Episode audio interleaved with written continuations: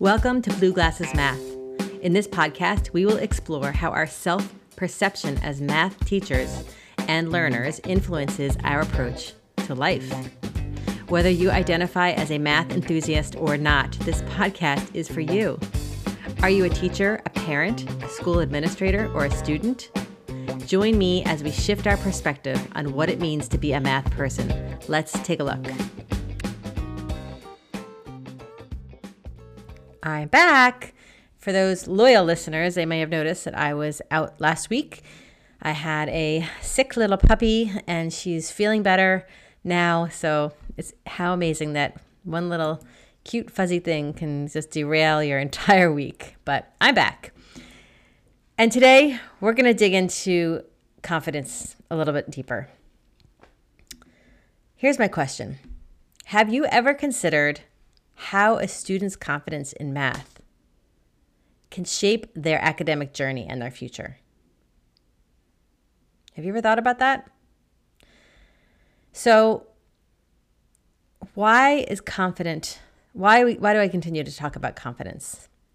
Well, I really have seen over the years when I've talked to people who are teachers, people who are not teachers, people who are students, what I see is this common theme of people wanting to tell me all their stories about their experiences in math class. And I would say, if you really boil it down to what's happening, it's about their confidence in their ability to be able to do math, quote unquote.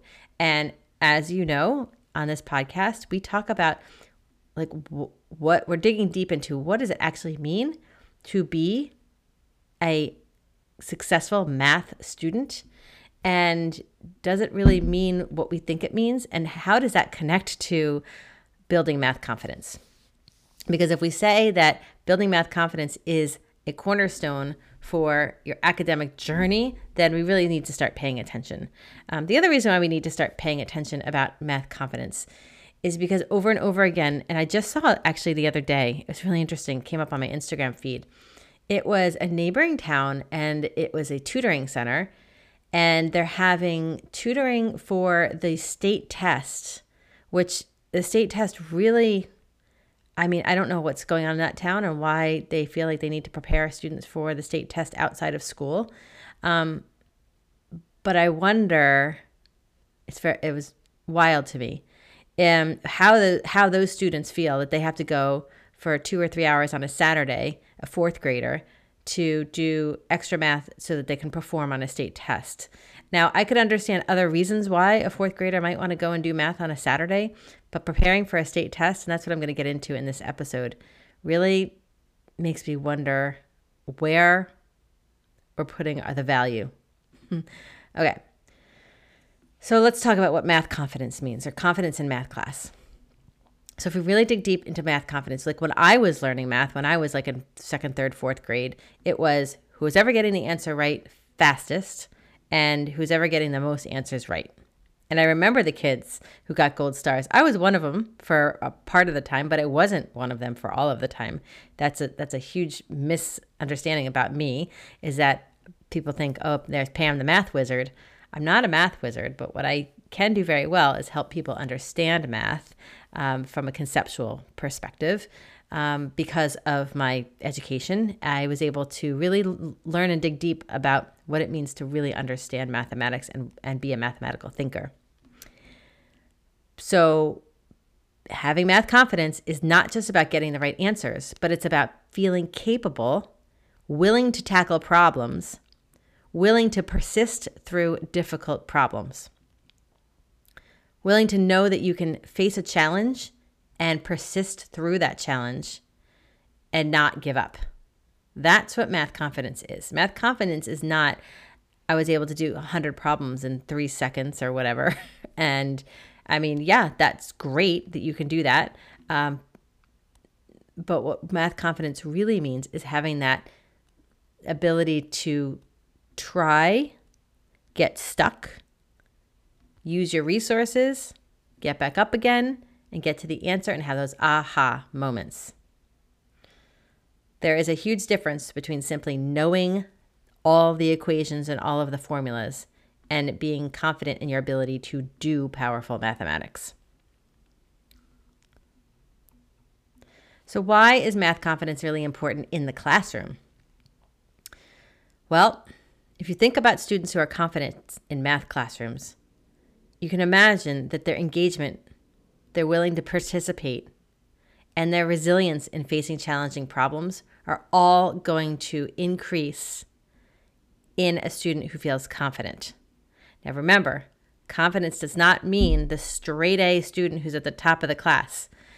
I'm not talking about different levels here. I'm talking about how students feel about their ability to just be able to tackle a problem.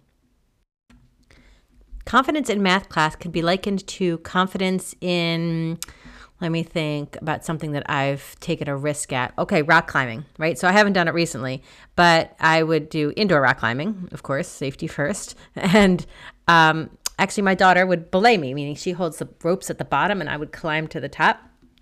And that was a huge risk because my daughter's quite little, littler than me and I'm a lot older than she is. And so the confidence that I had to have was not that like I was going to be able to get to the top in three minutes of the top of the climbing wall. It was more like I had confidence in my body to be able to, in the strength in my body, to be able to pull myself up each time.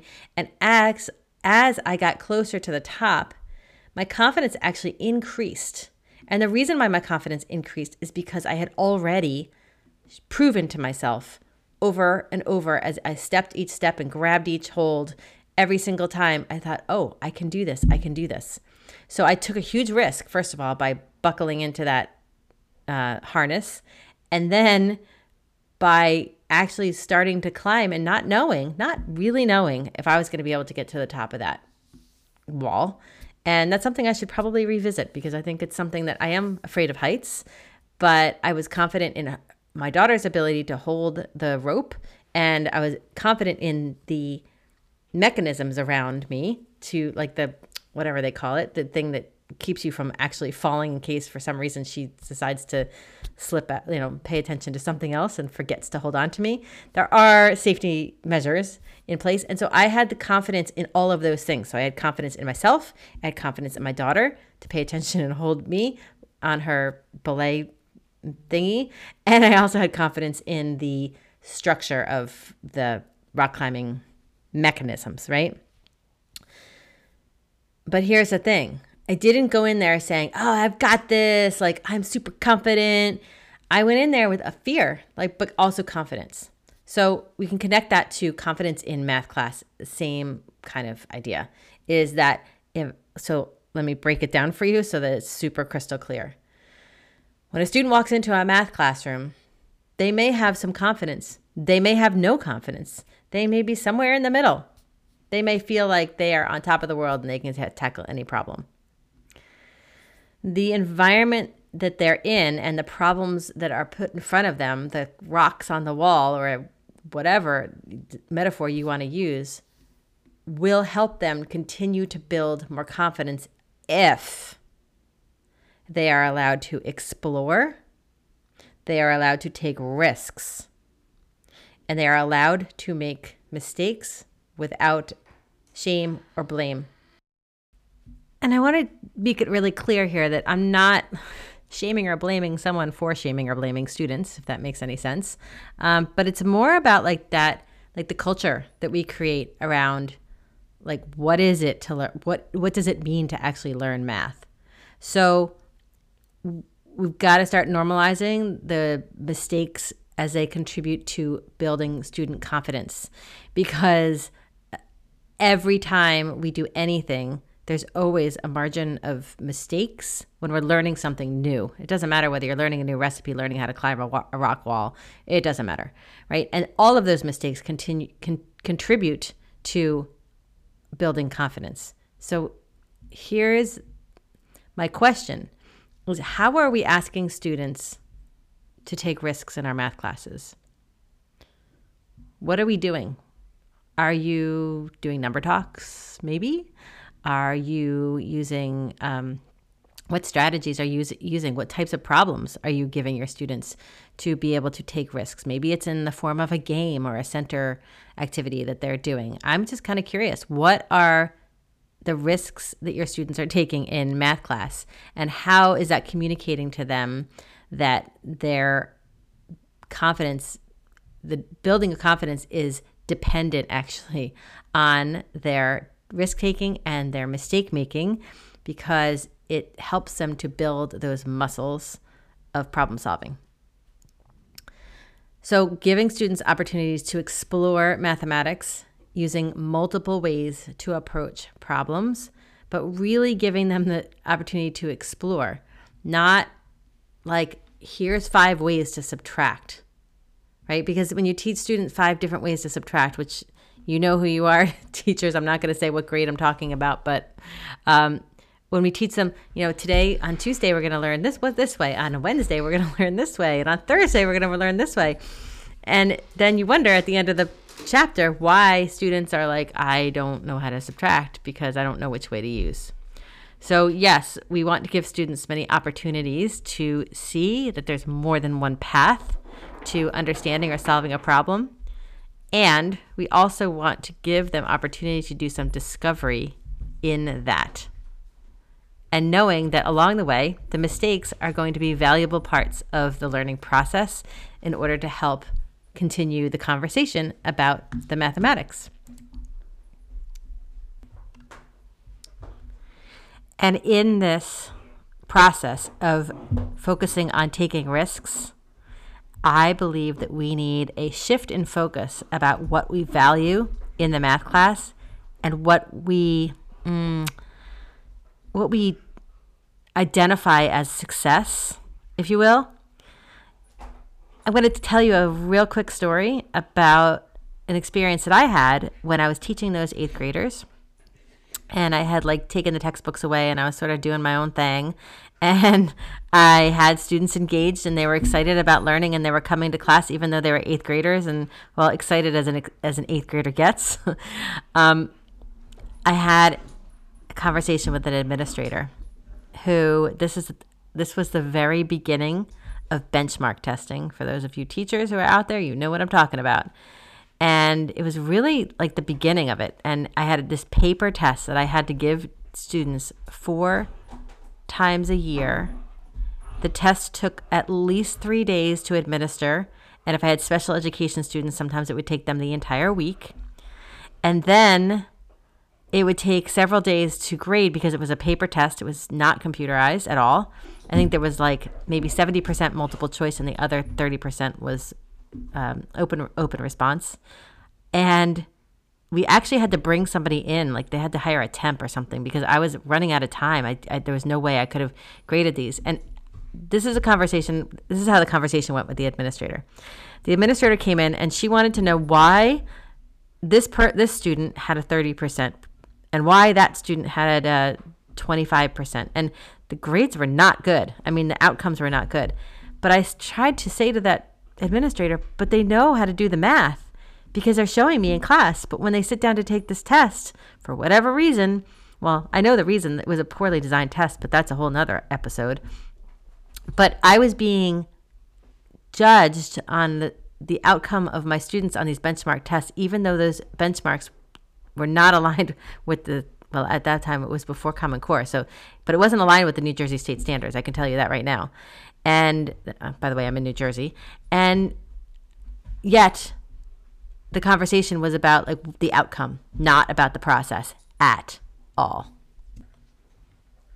and i had one of those meetings after every quarterly assessment and every single time i dreaded it i would get a pit in the bottom of my stomach because i somehow could not articulate to this administrator that my students were very capable, but the test was not a good reflection on their capabilities. So, this is where I'm going. I'm going to say it. I believe in data driven instruction to a certain degree, but I also think we need to start shifting the focus on what we are looking at in terms of what means success in a math classroom. What what means success for a, one individual student compared to another individual student? Is it the grade on those benchmark tests, or is it the fact that that student chose to raise their hand and provide a contribution to the conversation? Or is it in a building thinking classroom where students are standing up at non permanent vertical spaces? Is it when one student chooses to take the, pe- the marker and provide their input? Is it when a student makes a mistake and then is able to correct themselves the following day? That to me is a win. And how are we celebrating those wins? Because the wins that we celebrate in math class have a direct connection to how students are developing their confidence in math class. And if we are so wound up about the and I know this is not happening in every school, but I know there are some schools where we're still there. P.S. The town where parents are paying for their kids to go for state testing prep on the weekends. I know that we still have this emphasis so much on the outcome. And how is that impacting our students' willingness to take risks and to feel confident? in math class.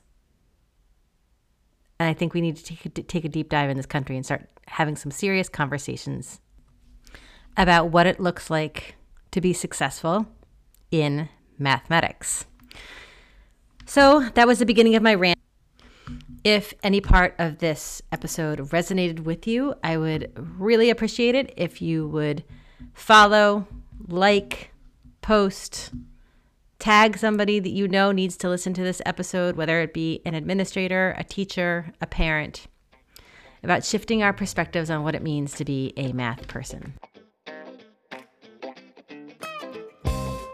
I'm Pam Brett. Thank you so much for joining me on this episode of Blue Glasses Math. Please follow me wherever you get your podcasts and follow along on the conversation on Instagram.